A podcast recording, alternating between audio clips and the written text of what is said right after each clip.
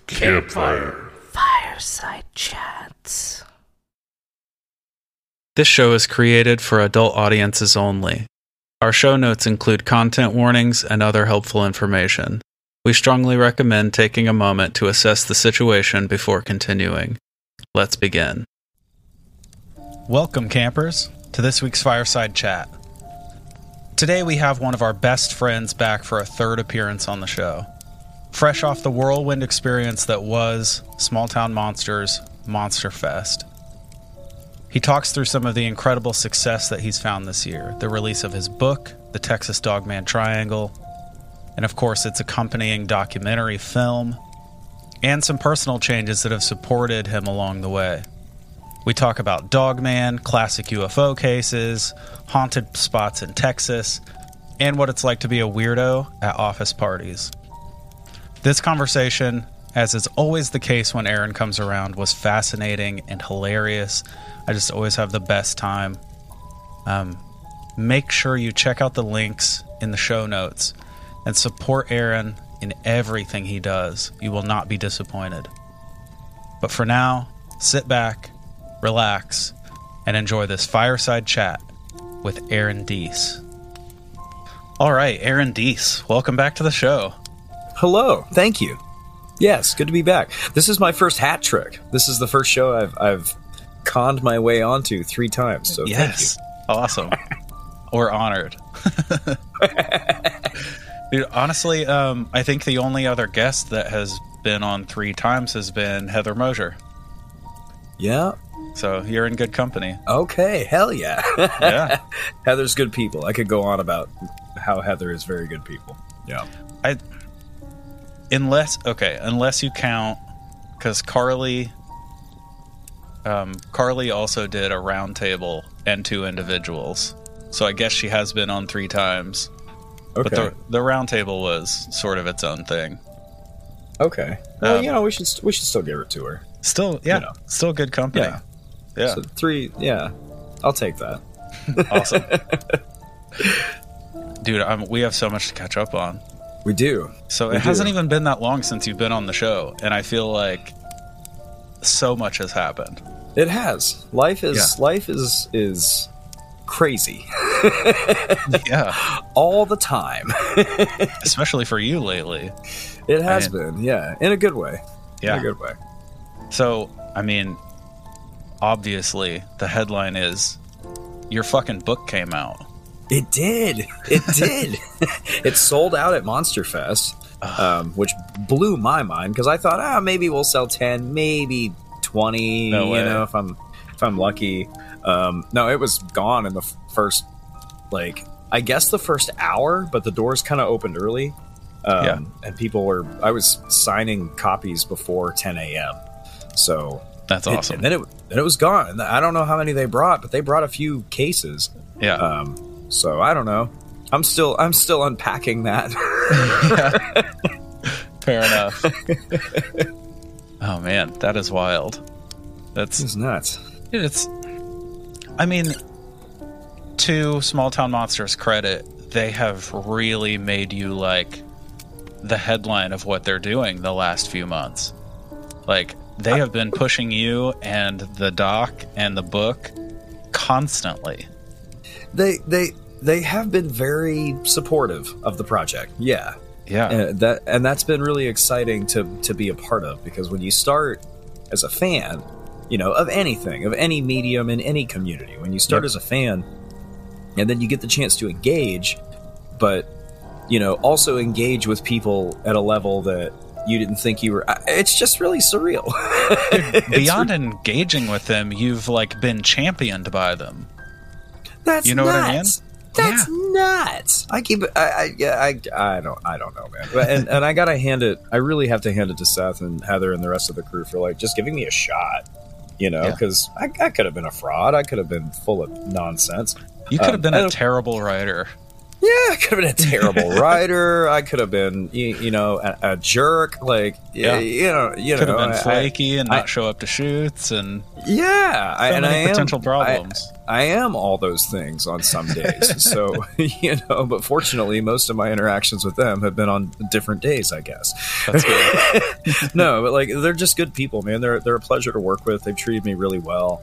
Um, you know, personally and professionally. They're just they're good people. Yeah. my experience has told me the same. Mhm. It um, I, you know, we talked immediately as soon as you got news that they were gonna that you were gonna get to do the book with them, right? And Yeah. I that's I was so excited, dude. It's I remember, yeah. yeah, so I could- excited. I couldn't keep it to myself. It's like I gotta tell somebody. Yeah, of course, of course. The, that news is too big. So It was. congratulations on all that, dude. Thank you. Seriously, it's Thank you. super proud. For I appreciate it, man. Your your support has been uh, instrumental. You're actually in the acknowledgments page. I know. I saw that, So- and thank you so much. That No, like that really meant a lot to me to see that. Yeah. No, you I- gotta, you gotta. I, I felt from the beginning it was very important to um, thank the people that helped me pull this thing off. So, no, Yeah. of course. Absolutely. So that I mean that kind of segues perfectly into Monster Fest because Yeah, you you're just kind of you just came off that. yeah. It's been less than a week, Yeah. I and, mean- and I'm actually I'm glad we're having this conversation now because I haven't had much of an opportunity to really uh, unpack it, and Well- I expect that process will take several months. Yeah. But you yeah. know, I mean, get started. How I mean, it was it was just great, dude. Like, you know, you, you kind of envision in your head how things are going to go and how much fun they're going to be and how stoked you're going to be the whole time. And then every once in a while, um, reality exceeds your expectations, and, and it it was fantastic. And, and again, you have to hand it to the Small Town Monsters crew because. n- Not even just for a first year event, it went really well. For a first year event, it did really well. For any event, it went really well. For any any convention you've ever been to, it went really well. And I've been to video game conventions, and I worked I, I worked South by Southwest a few times in Austin. Like for any convention, it went really really well. Um, you know, and everybody did worked so hard and did so much, and like just you know, I, I was a guest, so I kind of got to be behind the scenes, but I didn't have a lot of responsibility. and just like watching how hard they were all working, I was like, God dang, like, you were in Yeah. the sweet spot. oh yeah, that's the best way to go. Like, you know, not not vendor, not organizer, guest, because you just get to hang out. But yeah, I mean that that seems like the general consensus from everyone I've talked to who attended is the, that like it was one of the best first year events probably ever put on in the scene. Absolutely, absolutely. And I and and, and you know, uh, Cryptid Bash for also for a first year event was incredible and amazing, and they really Yeah. raised the standard. I think, um, you know, s- small town monsters, everything they do, everything they touch is gold. So it- it was it was good to to see both of those first year events take off and be amazing, but Yeah. also do very different things. You know, Yeah. yeah. Yeah. It um I wanted to see more live podcasting. I felt Yeah. like you know, I didn't get to go to any of those. I wanted to. There was, was- so much I wanted to do, but dude, I was all over the place. I don't even remember. I was I should give them the credit because no one's doing it. And they actually did it. And it's something that like Ryan and I have been harping about for like the last 2 years. Is like when you go to uh when you go to like a horror convention, if you go to like um Comic-Con, if you go to anything like that, they have live podcasts going the entire time the doors are open like yeah. because all these niche um, interests you know all these all these niches have their backbone now is podcasting like that i mean pretty much right and um, especially ours I was gonna like- say, yeah, weird folks like us that talk to microphones, like, Yeah. you know, we- Absolutely. we, uh, everybody can and does start a podcast, and I think that's Yeah. great. I think that's a great thing. But there's Agreed. a lot of, of Fortean podcasts out there. Uh, Yeah. yeah, it, it has become like like a very accepted medium, you know, for our field. Yeah. I just in the future I would love to see at conventions just from the time the door opens to the time they close, they should have a room dedicated to live podcasting where it's like an option for for visitors the entire day. Yeah, and I know? could see that. I could see that happening because Yeah. every room that I walked into was packed. You Yep. know, every every I, I popped down to the speaker hall a few times. Every time I went down there, just stacked with people, and everyone's so enthusiastic, so Yeah. enthusiastic. You know, we had a full full room with with people standing in the back and squeezing in on the sides for the screening of the Dogman Triangle Yeah. um, which also blew my mind in the best possible way. Um, and I think if the room had been bigger, if the hotel had been able to accommodate more people in that space, I think the room probably would have been even fuller. So I, I could see that. I could see that happening, you know, in the future, just depending how things go. I don't know anything. I'm just guessing, Yeah. you know. I know I I saw um, Jeremiah from Bigfoot Society, mutual friend Mhm. of ours. When he did his, I mean, I saw pictures that I was so proud of that too because that room was fucking packed. I was so I mean, stoked on Jeremiah full. this the whole weekend, and I think he and I were in similar like fugue states of States of disbelief. Yeah, like how what what is this? like how did we get to this table? Yeah. Literal table. Two two seats over from Cliff Barackman. How did this happen?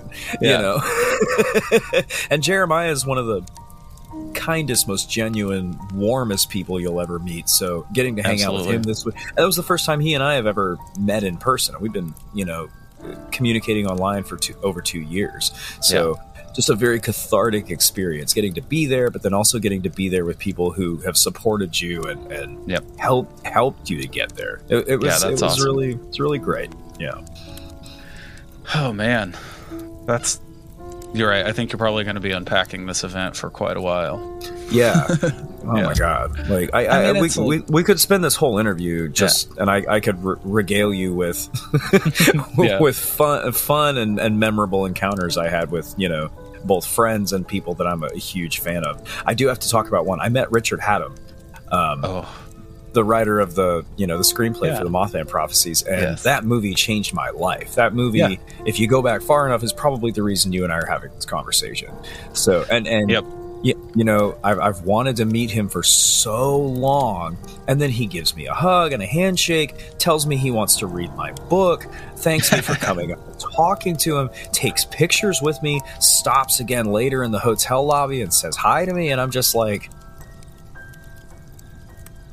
Yeah. What? treat, treats you like a peer. Yeah, yeah, such a cool dude. Such a, somebody I've respected and admired for 20 years. You That's know, amazing. Shaking my hand and saying, I can't wait to read your book. Crazy stuff. Gave me his email address. Crazy Yeah. stuff. That's yeah, that's incredible. I I wonder if he knew when he was writing that like this is going to shape an entire generation of weirdos. I don't You know know, what I how. mean? Maybe, yeah. He had to. He had to know that he was onto something special, um, because nobody had done that, and I don't think anybody's done that since then. Like told a story through fiction based around what is effectively urban legend in the minds of most people. Yeah. Um, but to do it in such a human way, like that's a beautifully written story. Even if you take out the paranormal aspects, beautifully written story about love and loss and moving on and, and you know, Absolutely. navigating life. Yeah, just a beautiful story. So, you know, I'll die on that hill. I'll fight Yeah. anybody on that one. I had, I'd love to see like a comparison between his experience while writing the screenplay and Keel's experience writing the book. Oh, that would be a that would be a fun question. I do have his email address now. Yeah. Yeah. maybe I'll maybe we'll find maybe maybe we'll find out. yeah, keep that one in mind.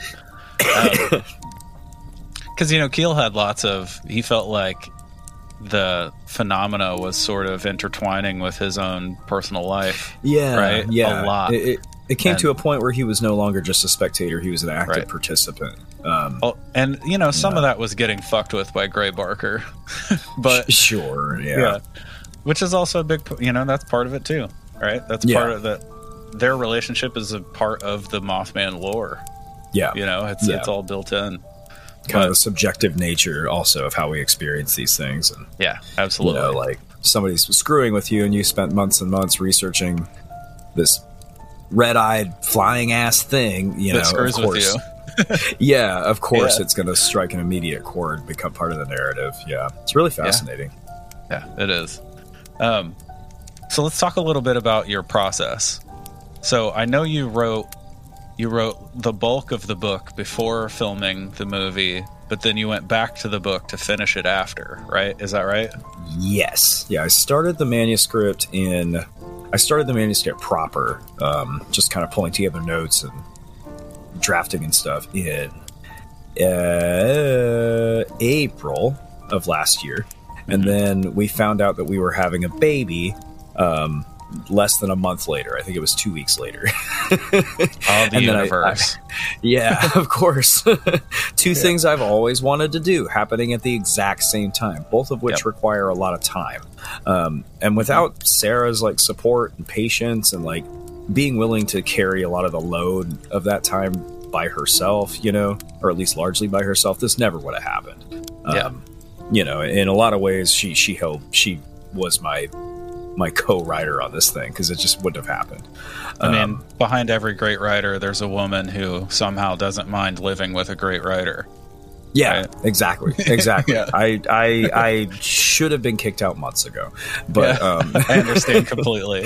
no, like she really, she really is the linchpin of this whole thing for me. And um, the book is dedicated to our son, but really, like you know, I wanted to put both of them in there on that line. But anyway, um, but then I finished it in August of last year, and then we did the filming and we did all our crazy travel in Texas. Um, in October. And then after that, there was a little bit of time before everything had to go to print.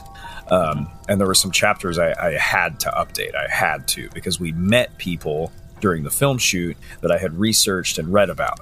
And then Heather Moser, being the uh, Sh- Sherlock Holmes of, of research, I don't I don't know how she does it. She tracks some of these people down. Like She's a true starting with- wizard.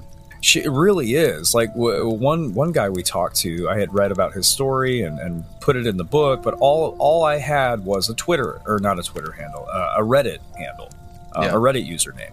And she started with that Reddit username and actually found the guy, and we got to interview him for the movie. Like That's amazing. that's it. Yes, that's it's insane. And then that's a minor example. We talked to James Witter about the uh, Plum Creek monster, and Yep. that's one that that still, even after talking to him, we don't know what the hell it was. But that's was an gonna ask, do you- original. Do you think the Plum Creek monster was a was canid? I think so. I do think, think so? so. Yeah, I don't think it was a primate. Because Uh, I know there's some debate back and forth on on that one. Yeah, based on Mr. Witter's description and talking to him, it was distinctly hyena-like. Okay. Uh, and these these creatures that we equate with dogmen or that we refer to as dogmen often are described as hyena-like. Yeah. Uh, you know, That's like a the other- specific subtype, right? Yeah, Aren't there like That's numbers? There, there's like a type one, or I feel like There's- there's, there's like a kinda- yeah. classification system, right? there there is. I don't use it really, Okay. um, mostly because my research is specifically focused on Texas, and because we don't see, at least in the accounts I've looked at or that I've been able to find, um, we don't see a whole lot of variation in appearance.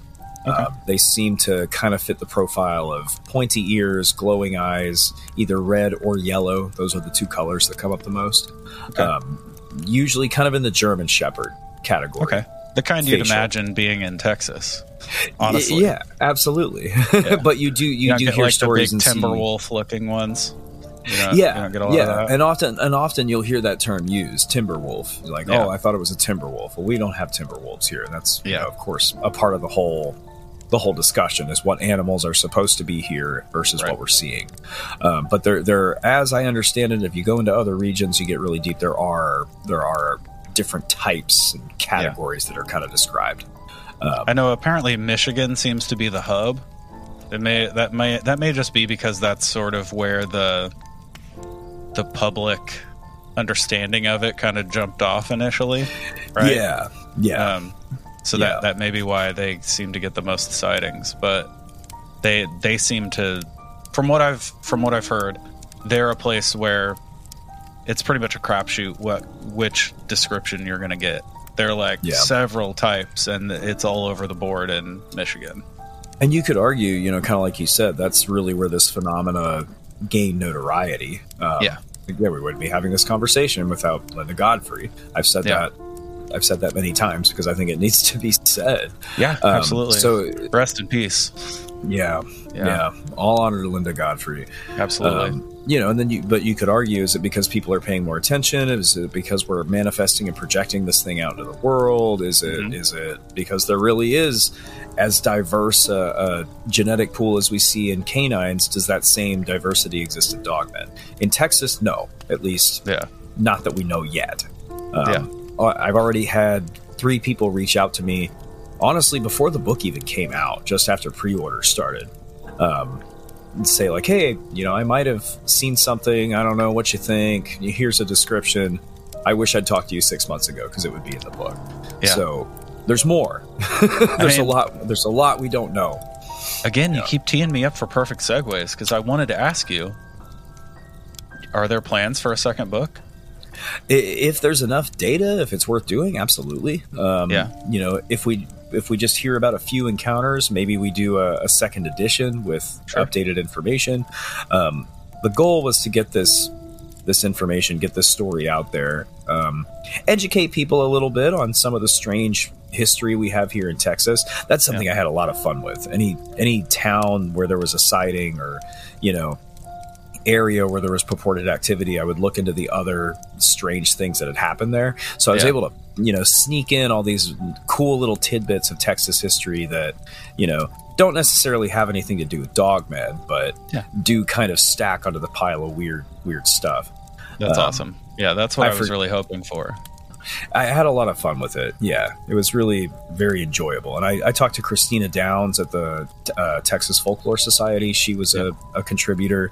Um, of course, a bunch of cryptozoology guys here in Texas Ken Gerhard, Lyle Blackburn, Yeah. um, Nick Redfern, and they're all very knowledgeable on the history of Texas and the folklore here. So, Yeah. uh, Michael Mayes, uh, uh, Rod Nichols, a lot of people, man. Ugh, I, Yeah. I, hes- I hesitate to start, you know, naming people Yeah, yeah. uh, because I'm gonna forget somebody. But Sure. you know, so many people made this thing possible. So Um, so recently on the show, we covered the Wolf Girl of Devil's River. Are you familiar with that story? yes, yes, Okay. Mhm. Um, obviously, there's like a general conceptual connection, right, between that concept and and a dog man, right? yeah. That's the Um, Wolf Girl of Carrizo Springs, correct? If I'm not mistaken. I think so. Yeah, I That's think it's, another- I think it's the same the same yeah, story. yeah, But um, yeah, it's in the like uh, Lake Espantosa is the the area where she was really seen a lot. yeah, yeah. But I just wonder if like you had any ideas about any connections there. So I've looked into that one. Actually, I have friends in that area. Um, and I, I reached out to one of them kind of during the writing process, like, hey, have you heard of this? And, and based on the research I've done, that seems to fall more in the, the feral human category. Yeah. Um, it's mentioned in the book, uh, but I didn't include it as an element of the quote dogman triangle because it didn't fit that same profile of the upright walking wolf creature, you know, Yeah. Yeah. scaring the hell out of people and then disappearing into the night, you know. right. Mhm. Yeah. But I have heard of that one. It's one of those stories I want to dig more into, especially because I do have area contacts. I feel like, you know, given some time and some research, it might be possible to get a little more hard data. you Yeah. know, get past some of the urban legend, which is uh, again part of part of this process that I really really enjoy because all this stuff starts somewhere in reality. You know, Absolutely. even even if, and I'm not saying they are, but even if the versions we hear are greatly exaggerated, these things Mhm. start somewhere. So yeah. Yeah. I that that story fascinates me. It, it really does. And the geography of Lake Espantosa is super unique. Like more nights than not, the lake is shrouded in fog. Mhm. Just no one really understands foggy why. day- we get some foggy know I mean? days out here in Texas, dude. Yeah, even downtown San Antonio, you'll some days um, Nice. you can't see nothing. Can't see two Yeah. buildings down. Yeah, That's crazy. I think what like really captured my attention about that story is that it's like a drop in the bucket of the lore of the area. Like they're you know, ghost stories upon ghost stories, like spectral armies walking seen walking out of Yes. the lake. Yes. And like there dude, there's so much. There's Yeah. like a ghost wagon that people hear. There's I mean, they hear like all of it, and they it's like a. The people have like stood in the middle of the road, hearing like a wagon come straight toward them, and there's nothing there, Yeah, and then they Te- hear it behind them. Texas is like- deep, deeply haunted. The the Campeche Yeah. Devil Dogs, the Lubbock Lights, which is more of a Mhm. UFO thing, but still, it's it's Maybe. part of it. You Yeah. know, every major city is saturated with cryptid sightings and Yeah. hauntings, and Bigfoot. Bigfoot's all over this state. You know, Oh, yeah. we we hear a lot about the northern areas and the, the Pacific Northwest. Um, my hope and my my thinking is that we're probably going to hear more about Bigfoot in Texas in the coming years because there's just a lot, and the community down here is huge. It's enormous. Um, you know, some of the most that's your haunted. lo- book. Oh, maybe. Well, Lyle Blackburn already did Bigfoot in Texas. He nailed that Yeah. one. Yeah, Um, that's true. So may- maybe I could write a book about why people should read Lyle Blackburn's book. yeah, I'm sure he'd appreciate that. and he did. He did write the foreword for my book, by the way. I forgot Yeah. to mention that earlier. Um, Yeah, that's awesome. Foreword by Lyle Blackburn. Gosh, I can't believe I can't believe I need to say that out loud. Anytime Uh, you can get your foreword but- written by a guy with a goatee that sweet, you got to jump Yeah. on it. you And he's also such a cool guy, man. Like I've met him in person now two or three times, and we've talked on the phone a few times just over the course of this project. Such a nice guy. I mean, very that's you know, awesome. somebody at his level, you know, yeah, it, for he's so humble, so down to earth. Um, I forgot what I was going to say. Oh yeah, we have some of the most haunted buildings in America in Texas. The Menger Hotel, the the Magnolia Hotel. You know, Mhm. any area you go in Texas, whether it's a small town in the middle of nowhere or it's a big city, pretty good chance you're going to run into at least one or two, you know, urban legends or paranormal encounters. It, Yeah. it- it's ridiculous. There's an alien buried here, like Apparently, yeah. Oh, that's the um, the Aurora crash. yeah, the Aurora. Yeah, That one, that one cracks me up. That story, Yeah. that story gets me. it's a fun it's- one. There, I mean, there's one detail that just cracks me up, which is that the witnesses describe finding paperwork inside the craft. You can travel Like- between stars, and you're using paper. exactly. You're still cutting down your flora to make, you know, scratches on. Yeah. Oh, it's Yeah. it's wonderful. It's a wonderful, wonderful story. Yeah, I, I, could I, love could those.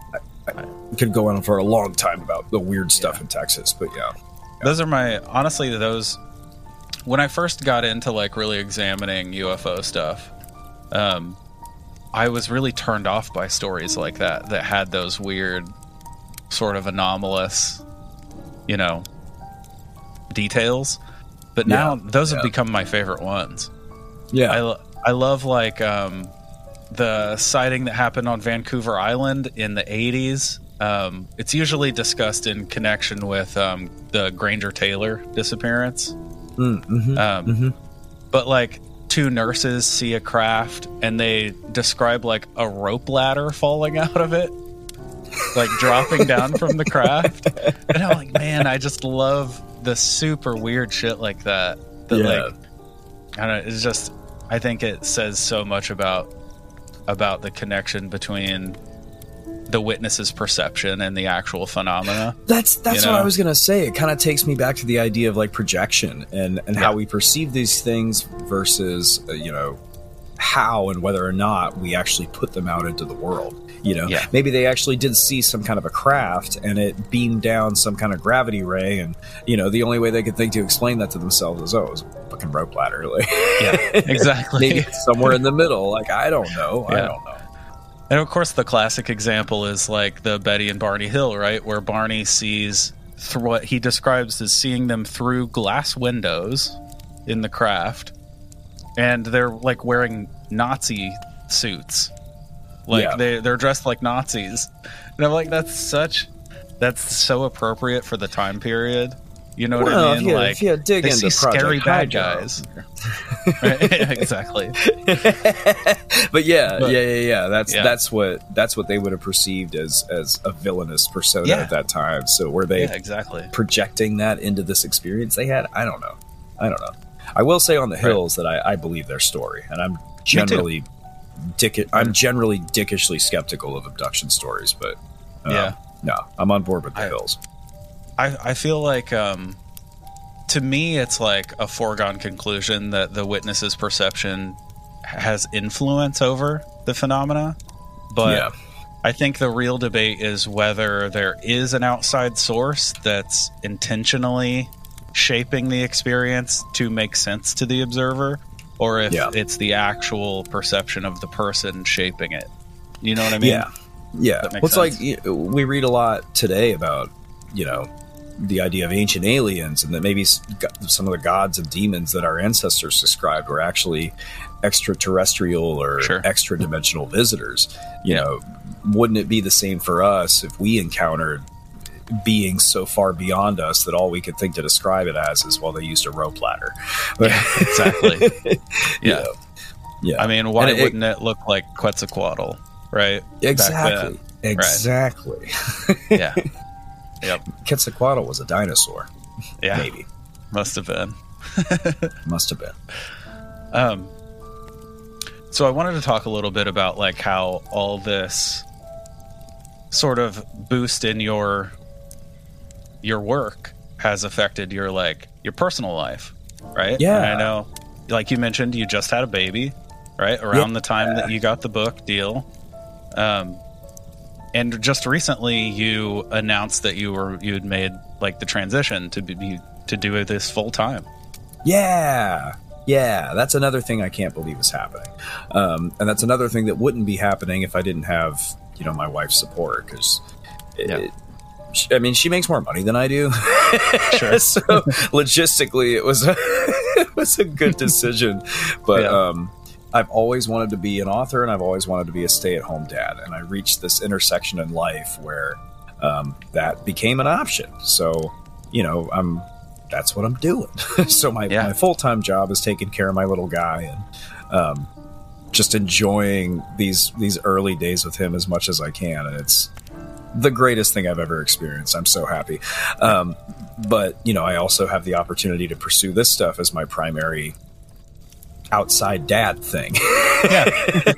and it's great, man. I love it. Like, you know, I'm, I'm having, I've got the opportunity to go and visit places that I've only researched. I've got other projects coming up I wouldn't have had the time to chase before. And um, I had a career that was fine. I was with the same company in the same industry for over 10 years, and it, it was fine. I could have stayed there Yeah. another 10 years, but um, I, I stopped loving it.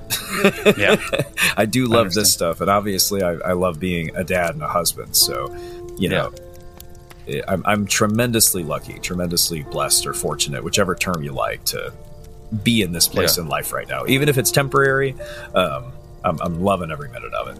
Yeah. That's awesome. I feel like it's really easy to convince yourself that you're like content doing something until you all of a sudden are faced with something that actually inspires true passion in yourself. I would agree You know what I mean? that. Like Yeah, like a child yeah. is born or you know uh, an industry that you've always looked up to ha- starts to accept you. You know what I mean? you, Like or when you that- discover werewolves are real. right? Yeah. When but when things like that Try happen, that one on.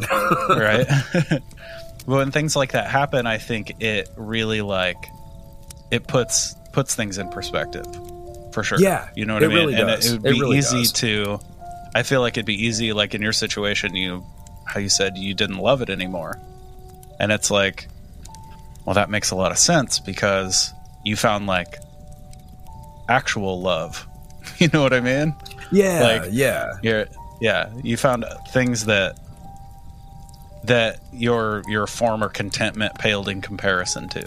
You know yeah, what I mean? That's that's a really good description. Yeah, and like I don't want to sound ungrateful because I, I have a lot of friends course. that I met working in in that industry, and you know a lot of people who supported me, and um, I got to do some really cool stuff. It just Yeah. in that job that I'm still really proud of. But um, you know, when you get a chance to do the thing you've wanted to do since you were five years old, Yep. you do it.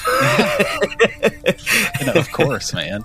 Yeah, I've, course. I've wanted to be a- writer ever since I learned that that was a thing that people could do. Yep. Like, Same. oh, I can, I'm I right can- there with you. right? Uh, You know what that's like, Yeah, Yep. you know. And then having this past year go by where uh, my favorite production company approached me and asked me if I wanted to have my writing adapted into a book and a film. Like any anybody who's ever written anything has daydreamed about that moment. I don't care. Yeah. Oh, I'd, I'd never let my writing be a movie because they they'd get it wrong. I don't care. You've daydreamed about it. I don't care. Yep. Um, and it was every bit as cool as I imagined it would be. Yeah, that's so good. That's so good to hear.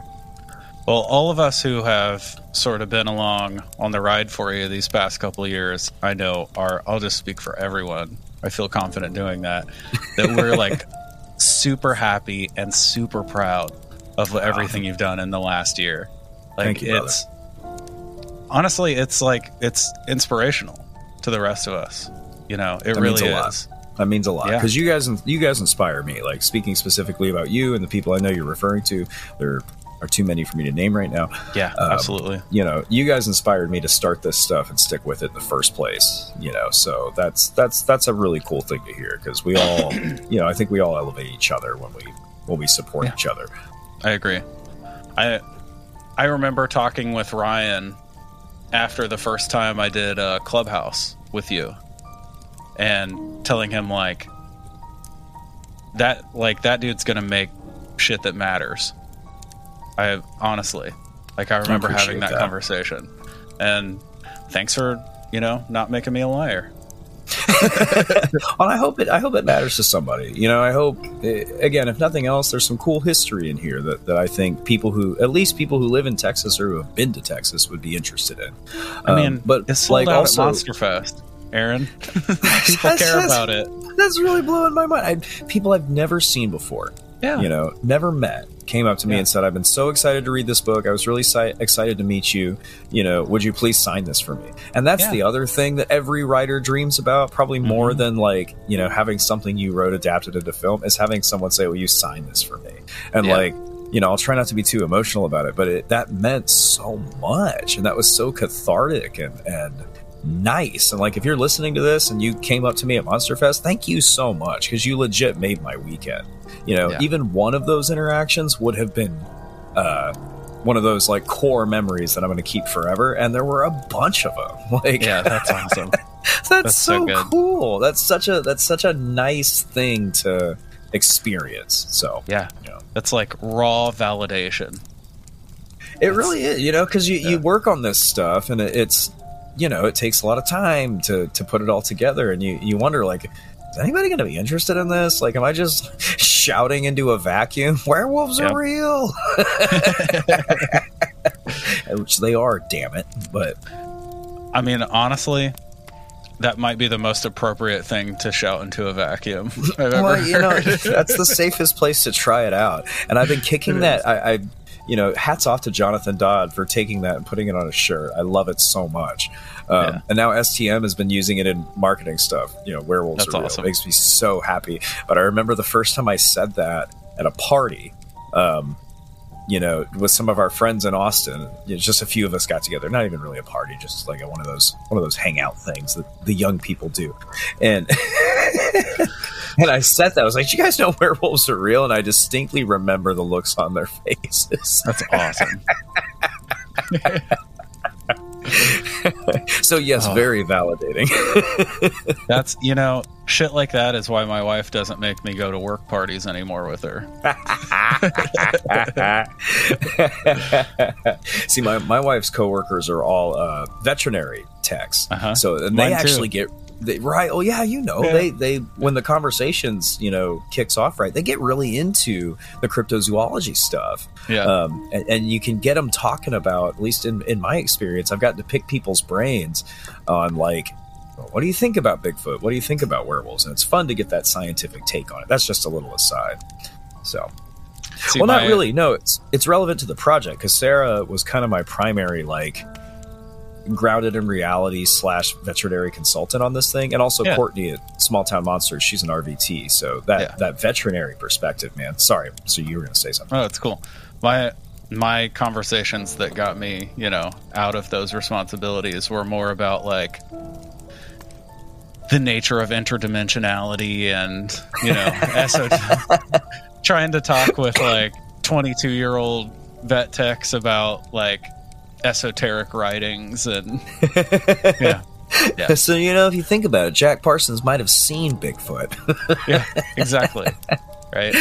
uh, I'm talking like I remember a specific moment sitting with this woman that my wife she was I mean I think she'd only worked at the clinic for like 2 weeks. She didn't know she didn't really know anybody yet. And I remember like sitting across from this poor girl and spending a half an hour talking about like the all the connections between um, between um, Aleister Crowley and um, Jack Parsons and L. Ron Hubbard, and I'm like, did you know that like all this, you know, Thelema actually was a huge influence on Scientology, and like all this shit. She's that just poor sitting that there. poor young that poor young young professional lady. I know. I had, I felt bad for her afterward. My wife was like, "What did you do to her?" Like, she doesn't make eye contact with anyone. Yeah. She's lost like forty pounds. exactly. I was like, I think I melted the poor girl's brain. Ugh. That's what was so cool about Monster Fest is is you could literally I think I mentioned this to you earlier. Every time you turned around, someone is debating the nature of Bigfoot, you know, or Yep. discussing the esoteric nature of the Bridgewater Triangle. Um, Oh, yeah. At one at one point, I, I intruded on a conversation between Micah Hanks and uh, Stan Gordon, and I say intruded because I saw them sitting together from across the restaurant, and I said, "I'm going over there." Um, but they were both, Once you know, a Micah's. Oh yeah, you don't you don't Yeah. not seize that opportunity. Mike is a great guy, and he and I have talked before and, and hung out a couple times. Awesome dude. We ended up uh, doing most of our travel home together because we had the same connecting flights and the same layovers. Um, Yeah. Great guy, and of course, like Stan Gordon, you know, who Is Stan Gordon?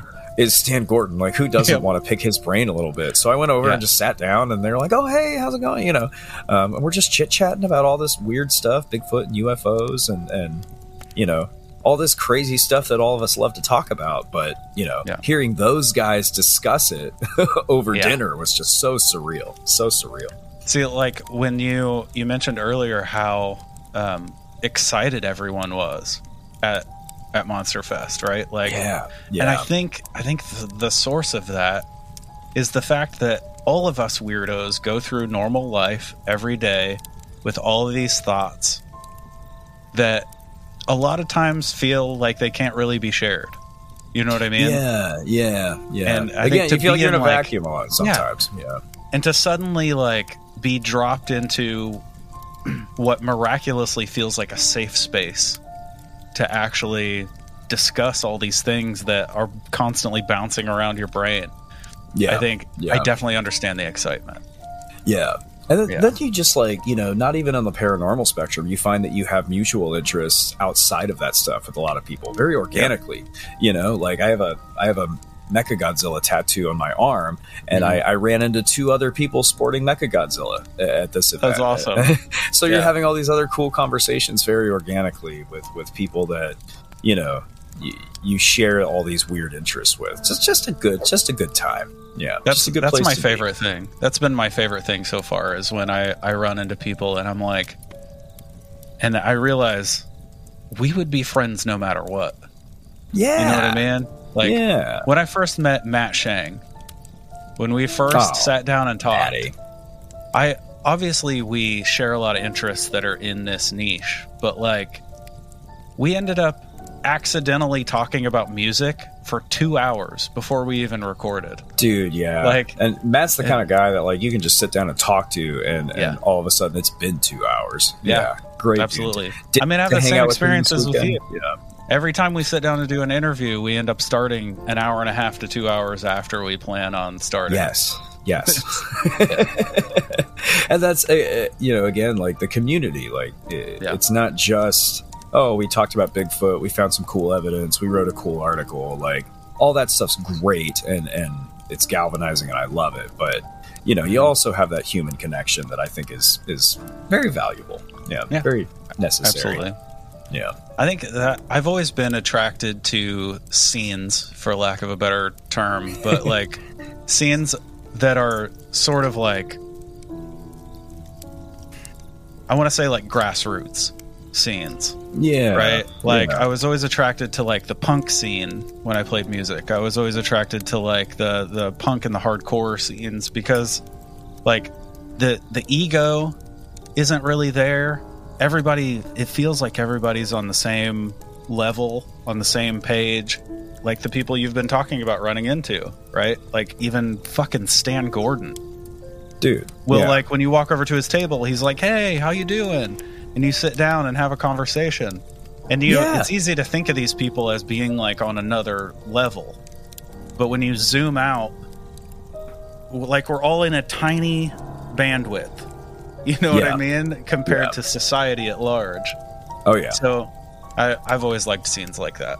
I've Yeah. always really gotten along in in scenes that operate that way. Well, So- even like people that have obtained this level of like, you know, what we would call celebrity within the niche. You know, Shannon Right. LeGro. Uh, you know, a lot of people came to this event to meet Shannon Seth. LeGro and Seth. You know, of course, you know, they're, they're still just like regular cool people. Sure. You know, and it's it's it's weird in a good way, in a very Yeah. good way. It's very surreal. You know, to see Yep. people who are, are so admired. You know, also just be like, I, I I just make stuff. Yeah.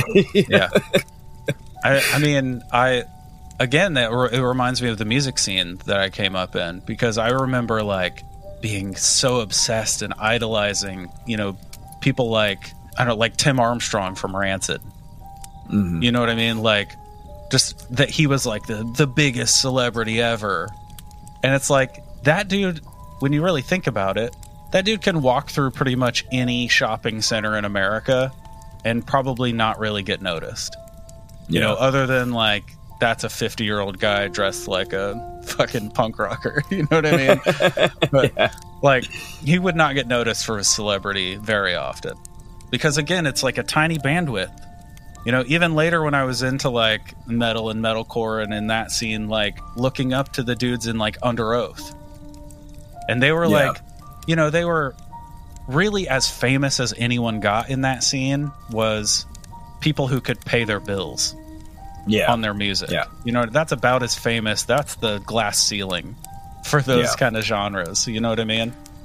Um, so I don't know. I I yeah. like scenes. well, no, like and ours that. ours is similar. in them. Yeah, yeah, yeah. You, you see people that have reached a point that, like, I mean, for lack of a better term, like you said, yeah. Not that that's a bad way to describe it, um, but yeah, like it pays the bills. You're able to focus on this stuff and and Yep. provide the life that you want to for your family. Like that's that's ultimately the goal. Like, you know, Yeah. I'm not looking to buy a private island, but if I can hang out with my kid and and you know create stuff that I can pass on to him one day, that's the goal. You know, yeah, exactly.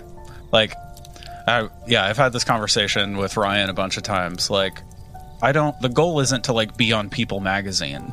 You know what I mean? Like that'd It's be not like- fine. you know, Sure. okay, sure. I'll sell out tomorrow, but you know, yeah, right. But like the odds are, our niche will will ultimately be a limitation, right? Yeah, like that's yeah. the reality of the situation when you're when you're in like a a niche like this, yeah, Um, it's not reality which is- TV, which is totally fine. You right? You have to be. You, got to be realistic. well, right? Sometimes Like- it is. Sorry, I take that back. But yeah, you have to be That's true. It is sometimes reality TV. I mean, and honestly, the people who tend to break out of that, the Zak Baganses of the world, Yeah, right? Um, they don't garner a whole lot of respect in the actual community. yeah, You know what I mean? yeah, Because you kind of have to. You have to start when you get to that level. You have to start diluting everything, sort of for the masses. You know what Yeah. I mean?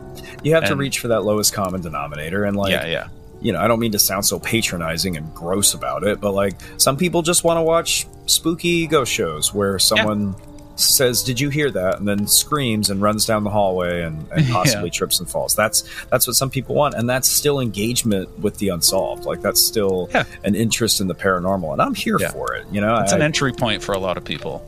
Yeah, yeah. Like I, I, I love old school Ghost Adventures. If you watch the sure. first doc that they put out, like before it was a TV show, it's gold. Some of the best documented evidence I think we have in the paranormal world. Like maybe I'm wrong, maybe it's been debunked since then, and I'm I'm talking out my ear. I don't know, but you know that that content engaged me early on, and that show still engages people to this day. And there are kids yep. who are going to watch Ghost Adventures with their parents, and then grow up and document you know ir- ir- irrefutable evidence. Like it's just yep. going to happen. So you know, there's value in that. Yeah.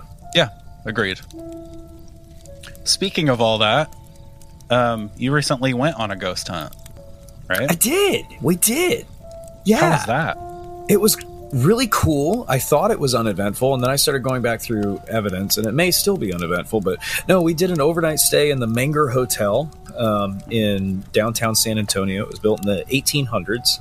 Uh, very old, storied history. It's gone through different phases. Um, it's right next to the Alamo, and the Alamo is deeply haunted. Um, yeah. A lot of history there, of course. Um, there are 32 documented spirits, quote unquote, in the hotel. I don't know how you get that number. I don't know how you tell one ghost from the other. I expect, sure. I, I expect people have answers, but I haven't dug quite that deep yet. Uh, but yeah. no, we, we, we stayed overnight and we set up some kind of passive recording equipment while we were out. Um, I have a couple moisture and temperature readers that are really, really sensitive, and I left those in there. Um, the weirdest thing, though, is that we we had a portable voice recorder we were using just to kind of talk through what we were doing as we did it. Uh, and going back through that audio later, I found some spots where there's there's some static, um, and that recorder has never picked up static before. And it just so happened to be at the part where we like you know, introduced ourselves to any potential spirits that might be in the room, kind of did an invocation and, and said, Hey, we're here, you know, th- these are the rules. And, and yeah, this is, this is this stuff we brought with us if you want to talk to it. Um, and then we start picking up all this weird static. So then we had some other things, some stuff got knocked over that sh- probably shouldn't have gotten knocked over. I don't think. Nice. Uh, so that was a long way of answering your question, but yes, we did do kind of a, a ghost thing recently. Yeah. I mean, are you planning on sort of turning that into content? Yeah. Oh, yeah. Yeah. I'd like to make it an episode of our podcast. Um, it'll all nice. go into uh, something I, I, affectionately refer to as the Strange Archive, which is a collection of all our evidence and travel photos and stuff like that. Um, awesome. Which will be available in the future. Excellent. Um, uh, yeah, yeah. There's more to put out. Um, uh, I'm still going through evidence. I have four potential evidence. I have four hours of audio on cassette tapes because I have an old school cassette recorder.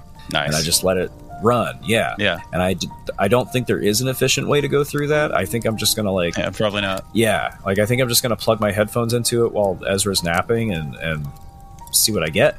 Yeah. But uh, yeah, that's the main reason I haven't put a lot out yet because I'm still going through stuff. Yeah. I'll, I'll I'll kick myself if I throw together a quick episode for the podcast and then a year from now I'm like, oh, I'm finally going to listen to this tape.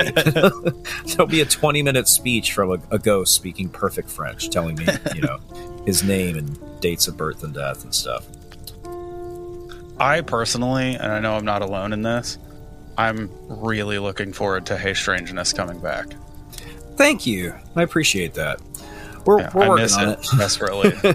it's taking it's taking longer than I would like, um, but we're kind of just establishing new routines and yeah. you know reorienting. But no, we've actually done some recording. We've got most of an episode done, so that's exciting.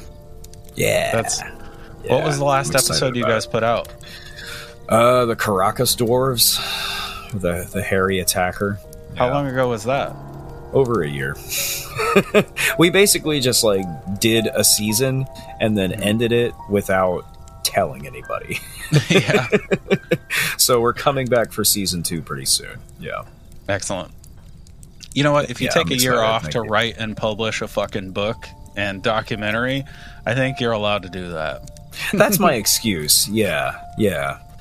Yeah, that I will- that and of course the baby thing that gets you out of a lot of stuff.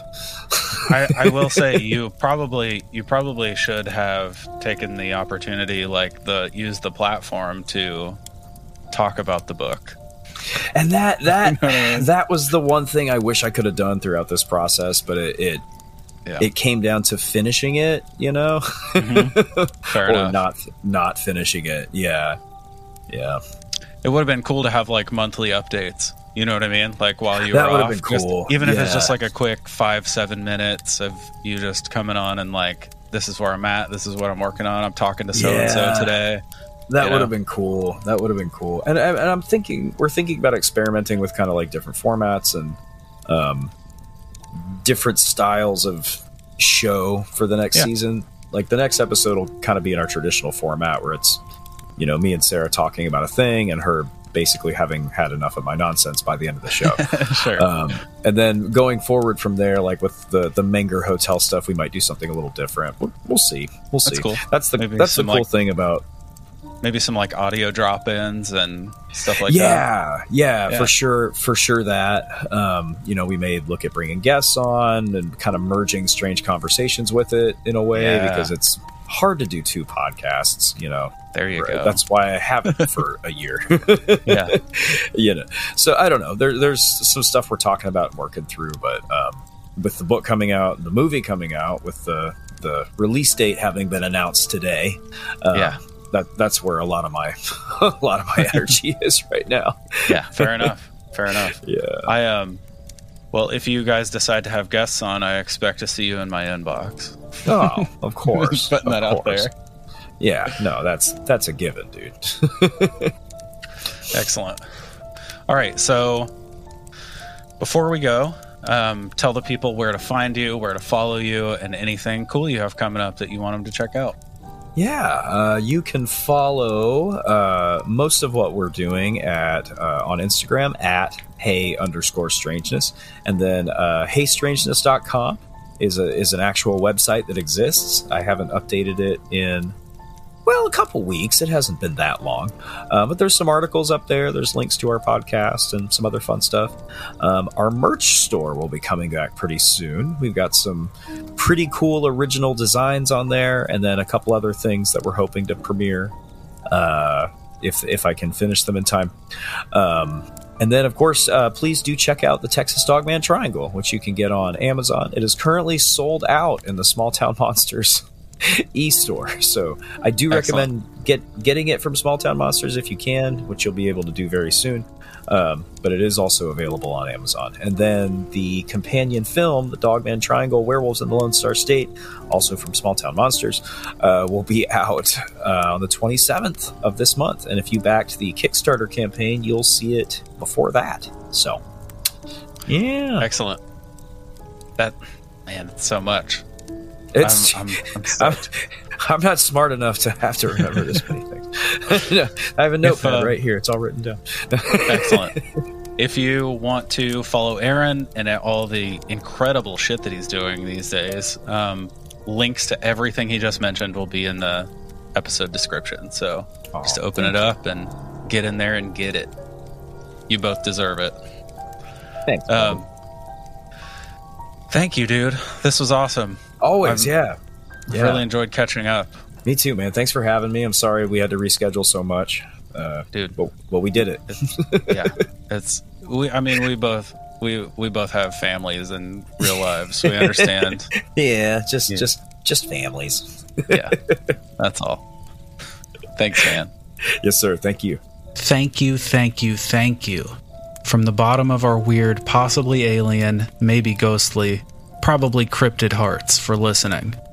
We absolutely love having the chance to discuss all these wild creatures and events every week, and it's your continued attention that allows us to carry on.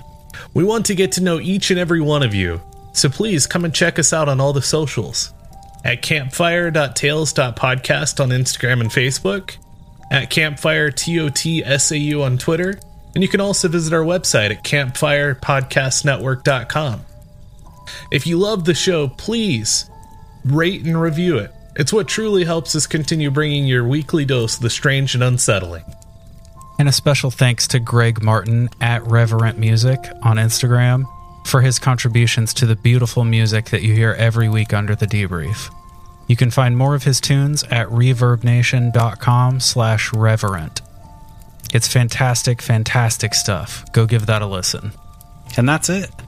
Until next time, I'm Ryan, I'm Jordan. and remember, campers, Stay weird. and trust in the unknown.